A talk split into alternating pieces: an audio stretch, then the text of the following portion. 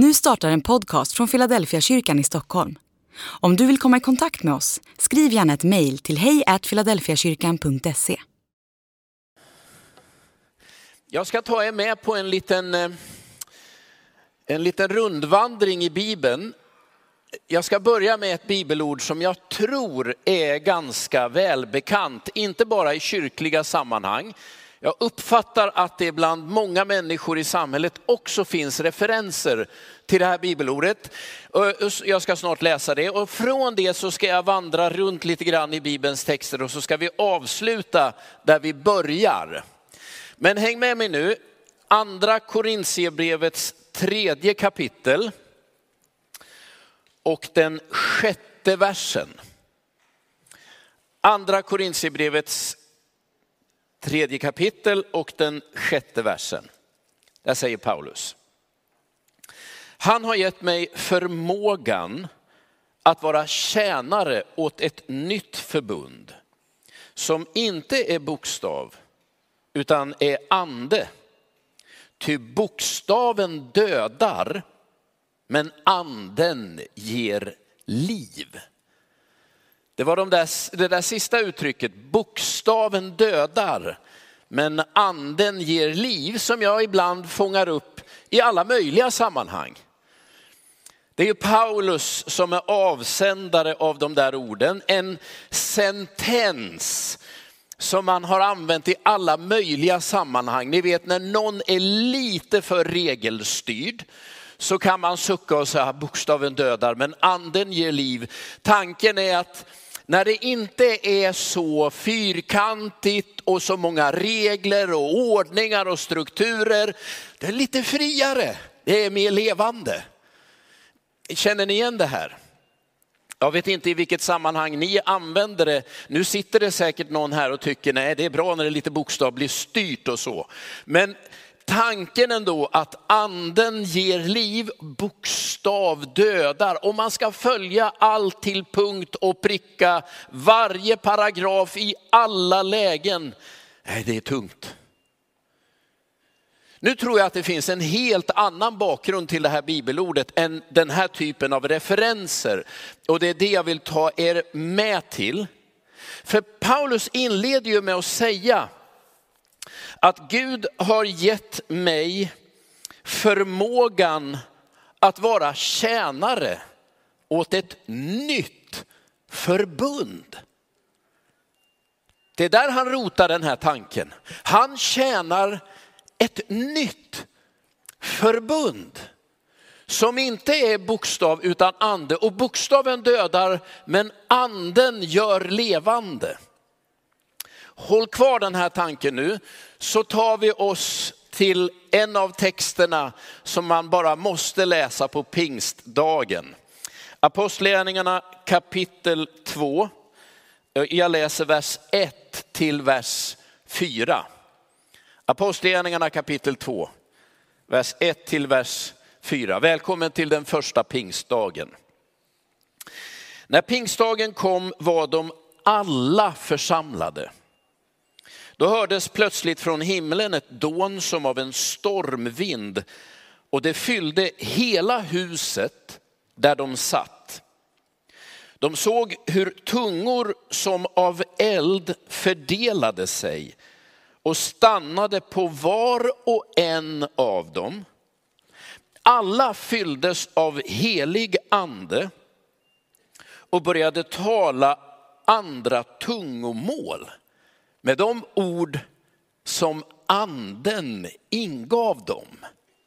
Nu är det tre saker jag vill att du noterar. Ett, ett väldigt dån. Det här älskar alla våra tekniker. Ni vet, det är inte bara de som skruvar upp volymen.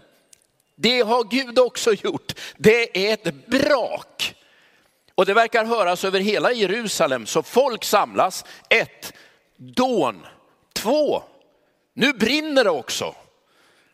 Det är ju verkligen en föreställning att lägga på minnet. Och tre, sen börjar man tala. De tre sakerna, dånet, elden och talet. Kom ihåg dem.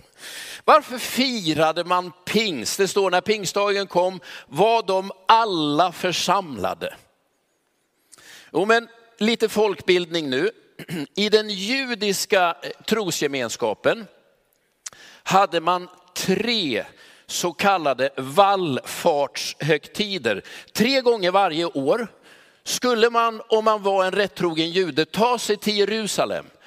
Den första högtiden var, ja, jag, jag vet att ni kan, påsk. Så då åkte man till Jerusalem. 50 dagar senare, pingst betyder ju 50. 50 dagar senare, då åker man igen till Jerusalem, då är det pingst. Och sen lite senare på hösten, då kommer man den tredje gången. Då är det lövhyddohögtiden, tre gånger varje år. Nu tror jag de flesta av er har rätt bra pejl på vad som händer under påsken. Vi vet det är då Jesus dör och uppstår. Men den första påsken, det var då Gud befriade folket ur slaveriet i Egypten. Det var en sån här händelse, en milsten i folkets berättelse. Det var då man blev till. Gud kallade dem ut ur slaveriet genom öknen in i det löftesland han hade lovat. Så man firar påsk när man tågar ut ur Egypten. Men den andra högtiden som kommer 50 dagar senare, vad var det man firade då? Nu gäller det att tänka efter här. Alltså uttåget ur Egypten, 50 dagar senare, vad är det då som händer i folkets berättelse? Vad är det man firar? Jo, då befinner man sig vid berget Sinai. Och där tar Gud emot två stentavlor med lagen. Så det man firade vid pingsthögtiden var att Gud gav sin lag. Så en gång varje år åkte man upp för att fira påsk, befrielse från slaveri. Sen 50 dagar senare firade man att Gud hade gett sitt ord, sin vägledning, sin lag. Och så den tredje, lövhyddohögtiden, den lägger jag lite åt sidan nu. Så låt oss läsa om den, det tillfälle då, då folket tar emot lagen. Vi förflyttar oss till berget Sinai. Andra Mosebok kapitel 19. Och innan jag nu läser, kommer ni ihåg att det var tre saker jag bad er lägga märke till? Ett, dån. Två, eld. Tre, tal. Dån, eld, tal. Nu läser vi andra Moseboks 19 kapitel från vers 16. När det blev morgon den tredje dagen började det åska och blixtra. Ett tungt moln låg över berget och det hördes en stark hornstöt. Alla som var i lägret blev förfärade. Då förde Mose folket ut ur lägret att möta Gud. De ställde sig nedanför berget. Hela Sinai-berget omgavs av rök då Herren steg ner på berget i eld. Röken steg upp som från en smältugn och hela berget skalv. Medan hornet göd allt starkare talade Mose och Gud svarade honom med ljudlig röst. Kan du se tre saker? Det är ett väldigt dån, det är en hornstöt. Det är eld och det är någon som talar. Alltså det vi firar på pingstdagen och det vi läser om i Apostlagärningarnas andra kapitel, det har en tydlig förlaga vid berget Sinai när Gud tilltalar sitt folk.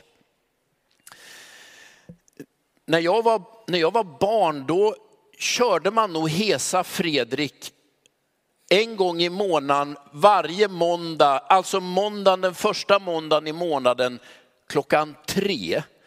Nu har man säkert av besparingsmässiga skäl dragit ner detta så att det är fyra gånger per år som Hesa Fredrik går igång. Ni vet det.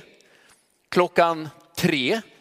Så när du hör en måndag, det där flyglarmet ljuda över hela stan, då tänker ju vi, tror jag, att ja, ja, det är måndag klockan är tre, det är testkörning. Men skulle vi höra den larmsignalen en torsdag mitt i månaden, då tror jag vi alla skulle haja till. Vad är det som händer? Det där ska inte låta nu, det är någonting oroväckande på gång. Vi människor har ju alltid använt olika typer av signaler för att påkalla uppmärksamhet eller för att utdela order. Det var precis likadant i antiken och bakåt i tid. Och i Israels folk så var det likadant. Ni vet en tydlig hornstöt. Det göd varje, varje fredag när sabbaten inträffade. Då visste man, när den där stöten, när basunen ljuder, då går vi in i en ny tid. I gamla testamentet användes ganska ofta olika typer av ljudsignaler för att tala om, nu är det högtid, nu är det fest, nu är det vila. Jag, jag, vet inte, när jag, var, när jag var riktigt ung och jobbade på industri en sommar, då ljöd jag också en signal när det var dags att gå hem. Har några av er varit med om det? Man hör, nu, ah, nu är det slut, lägger vi ner, går vi hem. Den signalen var ju befriande. Vad är det för signaler vi hör? Ja men vid berget Sinai, när dånet ljuder, så är det ju för att Gud vill tala om att nu ska ett nytt kapitel i Guds folkets berättelse skrivas. Men vad är det som händer på pingstdagen när alla är församlade? Samma sak. Nu ljuder en tydlig signal ifrån himmelen och den vill tala om för alla att vi går in i en ny tid. Vi har varit i den här tiden, nu sker ett skifte. Och det är en signal som alla kan höra. Det var dånet, signalen. Men sen är det ju elden. Och när Gud kommer ner till sitt folk på Sinai så är han omgiven av eld. Läs i gamla testamentet och du ska se att Gud väldigt ofta uppenbarar sig, visar sig i eld. Men på pingstdagen, när signalen har ljudit, en ny tid är på gång, så kommer elden. Men nu är den elden över människor. Vad betyder det? Jo, nu uppenbarar Gud sig själv genom människor som oss av kött och blod. I gamla testamentets tid, på berget Sinai, var folket förskräckta, drog sig undan. Men när pingstdagen kommer, då är det som om Guds egen personliga närvaro tar plats i vanliga människor. Jag har, ibland, jag har ibland försökt säga att skillnaden mellan det där gamla förbundet vi läser om i gamla testamentet och det nya förbundet, det är att Gud byter bostad. I det gamla förbundet så bodde Gud i ett tält eller i ett tempel. Men i det nya förbundet, det är det du ser på pingstdagen, så flyttar han in i människors hjärtan, i hjärtan av kött och blod. Elden är nu över alla dem som bekänner att Jesus är Herre. Så en signal ljuder, en ny tid börjar. Vad innebär den? Gud vill med sin ande vila över dig, verka genom dig, framträda i ditt liv. Och så var det det tredje. Det som hände på pingst, det där man firar när Gud ger sin lag, det är att Gud talar. Det gör han på pingstdagen också. Men nu talar Gud genom människor. Alltså när apostlarna och de 120 som var samlade börjar tala, så säger Bibeln att de talar om Guds väldiga gärningar på en mängd olika språk så att alla som är församlade kan förstå. De här båda berättelserna bör man lägga bredvid varandra. Alltså när Gud ger sin lag på berget Sinai så går ett dån genom hela omgivningen.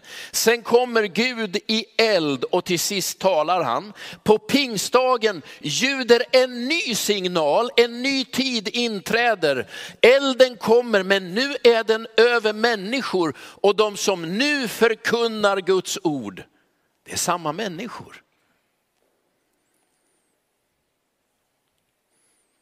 Så när Paulus säger att Gud han har gett mig förmånen att vara tjänare i ett nytt förbund, då är det ju som att han säger hela Guds härlighet eller Guds godhet eller Guds närvaro, den manifesterar sig i mitt liv och i vår gemenskap.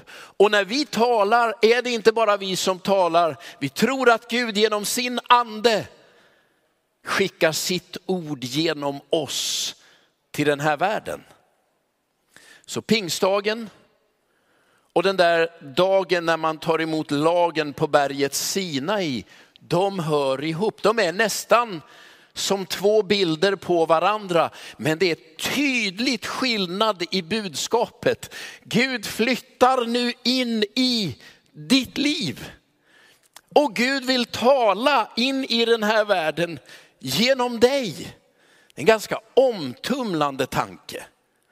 Det är en storslagen tanke. Man tänker ju själv i all sin enkelhet, ni vet, ja det är väl lite olika här, men jag uppfattar att de flesta människor är väl medvetna om alla sina brister och svagheter. Alltså man vet ju att det finns en del som haltar, att man inte alltid levererar det man ska och håller det man lovar. Det är ju därför tanken på att Gud genom sin ande ändå vill bosätta sig i dig. Du är nu inte bara en hög av kött och blod eller som, tror jag Lars Alin sa, ett timglas av kött. Nej, du är boning, du är tempel åt den evige, helige guden. Gud kan bo i ditt hjärta. Och Gud kan tala genom dig.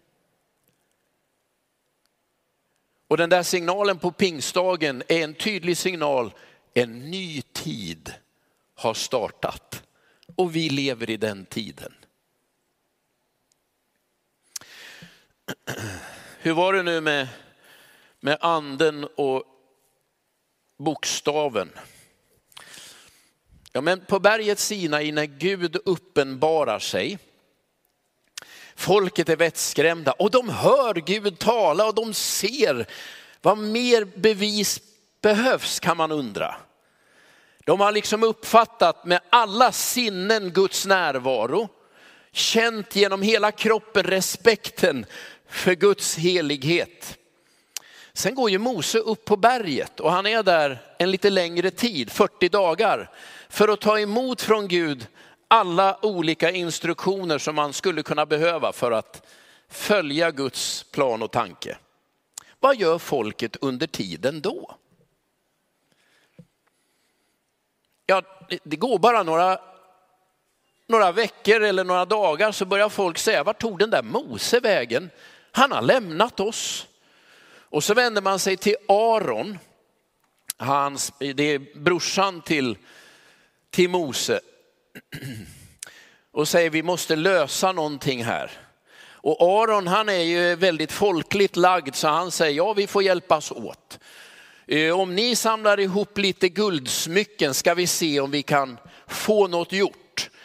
Och så gjuter man en guldkalv. Och det var en välkänd avgudasymbol. Och sen i Mose frånvaro så börjar man helt enkelt att fira gudstjänst och dansa runt den här guldkalven. Det är så korta avstånd mellan det heliga och det mest profana. Så kommer Mose ner från berget. Och han hör ju på långt håll att det har spårat ur i lägret. Och när han kommer dit ser han ju vad som hänt. Vet ni vad han gör med de här två stentavlorna han har? De slår han sönder. Och sen blir det räfts och rättarting. Nu, det här går inte. Det här, nu är måttet rå. Nu får vi styra upp det här. Nu är det det gamla förbundet. Då ger Mose följande kommando i andra Mosebok kapitel 32 och vers 25 och framåt. Lyssna nu. När Mose märkte att Aron hade släppt greppet om folket och utlämnat det åt motståndarnas förakt ställde han sig i porten till lägret och ropade alla som är på Herrens sida ska komma hit till mig. Då samlade sig alla leviterna kring honom. Han sa till dem, så säger Herren Israels Gud, spänn på er svärden och gå fram och tillbaka genom lägret från port till port och hugg ner bröder, vänner och grannar. Leviterna gjorde som Mose hade sagt och den dagen föll, kom ihåg den här siffran nu, den dagen föll omkring 3000 män av folket. Detta är det gamla förbundet då man får lagen eller bokstaven som Paulus säger dödar. Häng med mig nu till pingstdagen. Kapitel 2 i Apostlagärningarna, vers 36, nej förlåt, vers 37 och framåt. Petrus har hållit en predikan om att människor har syndat emot Gud genom att förkasta Jesus, döma honom till döden och låta ondskan få ske helt oemotsagd. Då står det så här, orden träffade dem i hjärtat, åhörarna. Och de frågade Petrus och de andra apostlarna, bröder vad ska vi göra? Petrus svarade, omvänd er och låt er alla döpas i Jesu Kristi namn, så får ni förlåtelse för era synder. Då får ni den helige anden som gåva. Till löftet gäller för er och era barn och alla de långt borta som Herren vår Gud vill kalla. Ta vers 41 också. De som tog till sig hans ord lät döpa sig och den dagen ökade de troendes antal med inemot 3000 personer. Samma siffror. Bokstaven dödar, men anden ger liv. Vad är det Paulus pratar om? Han, han säger, Gud har gett mig förmånen att vara tjänare åt ett nytt förbund. Vad är det för förbund då? Jo, det är det förbund där människor får syndernas förlåtelse. Och när de har fått den förlåtelse, då får de den helige ande som gåva. Men hur var det i det gamla förbundet? När folk syndade, då drog man svärd, 3000 dog. På pingstdagen förlåter Gud synder och 3000 får nytt liv. Bokstaven dödar men anden gör levande. Vi är det nya förbundet. Det är det jag bara skulle vilja säga. Varför ger Gud sin lag till folket? Ja, men det är för att man ska få de instruktioner, den vägledning, de ramar man behöver för livet. Men lyssna nu, i det nya förbundet eh, ska inte du ta emot lagen från Mose, du ska ta emot anden från Jesus Kristus. För det lagen inte kunde göra, det vill Gud genom den helige ande göra i ditt liv. Ja men vad gör anden då? Anden vill vägleda dig. Anden vill forma och, och fostra dig. Men det är inte genom lagen, för lagen kommer att döda, utan det är genom Guds personliga närvaro i ditt liv. Paulus är en mästare på att ställa två förbund mot varandra. Idag är det pingstdagen. Nu firar vi hela fundamentet för våran tro. Hur är det Gud arbetar med oss? Nej, det är inte genom två stentavlor som vi sätter på väggen och säger lyd det eller dö, utan det är genom att tro att alla synder kan förlåtas och att Gud vill ge dig sin egen personliga närvaro, den helige ande. Gud kan leda dig. Gud kommer forma dig. Och allt du brottas med och tänker, ska det bli någon ordning på mig någon gång? Då säger vi, låt oss få lägga händerna på dig och be att den helige ande fyller dig med kraft. Vet du att Gud kan tala genom dig? Gud vill använda dig. Det är inte så att du är statist, nu är det ju jag som står här och talar och ni lyssnar vänligt. Men tanken är att varje dag i den här veckan och varje, varje, ja, men varje dag resten av ditt liv så är du en möjlig budbärare för Gud själv. Jag känner mig så glad när jag säger det här. Min fru säger att jag skriker lite för mycket och viftar med nävarna. Men jag, jag måste säga att det, detta är en sån befrielse. Jag vet att bokstaven dödar. Det går inte att trycka på människor utifrån vad man ska göra. Vi försöker med våra barn naturligtvis. Men, men jag tror att Guds pedagogik med oss är att han låter sin ande komma in i vårt liv. Du är inte längre bara en människa gjord av, av materia och kol. Du är ett tempel för Guds egen närvaro. Och genom dig vill Gud tala, genom dig vill Gud verka. Och vi underkänner varandra, eller oss själva. Vi är ju mästare på det. Men nu kallar Gud dig att igen träda in i detta förbund. Om du har tagit emot Jesus, du är i det nya förbundet, låt den helige ande förnya dig. Det är Guds närvaro i ditt liv. Vissa dagar känner man det. Men jag vill påstå att detta är ett faktum varje dag oavsett vad du känner.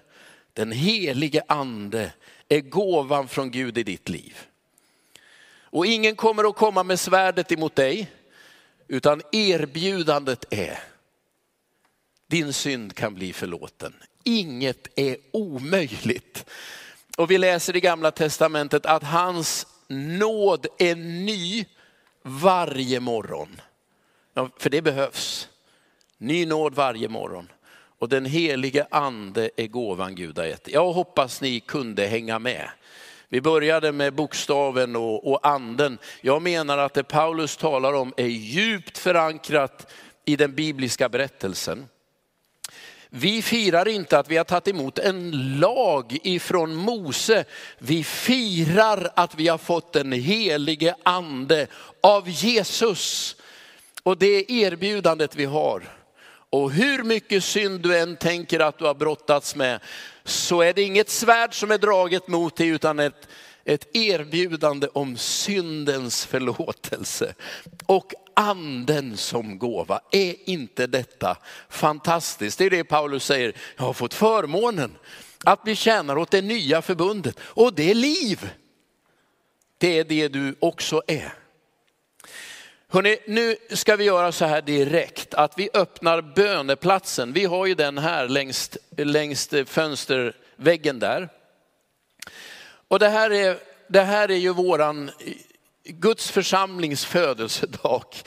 Och här ber vi för varandra. Några förebedjare är på väg att gå dit och ställa sig. De är lika som du och jag. Vanliga människor med alla brister och fel. Men vi lever ju i det förbund där vi tror att Gud uppenbarar sig genom oss, talar genom oss. Om du är här och har med dig saker du önskar att någon skulle be för, då är den platsen till för dig. Om du bara är här och tänker, jag behöver påminna mig om att den heliga ande faktiskt bor i mig. Och jag skulle önska att jag blev mer medveten om att jag kan vara ett verktyg för den heliga ande, att anden vill tala genom mig, använda mig i min vardag. Ja men gå till böneplatsen, det är en bra sak att göra den här dagen. Och om du är här idag och tänker, jag vet inte om jag är kristen, om, om jag ska kalla mig det. Men du kan få syndernas förlåtelse, vad du än bär på. Inget är omöjligt och du kommer att få den helige ande som gåva. Om du önskar gå till den där böneplatsen och då kan du säga, jag vill bli kristen, så kommer de be för dig.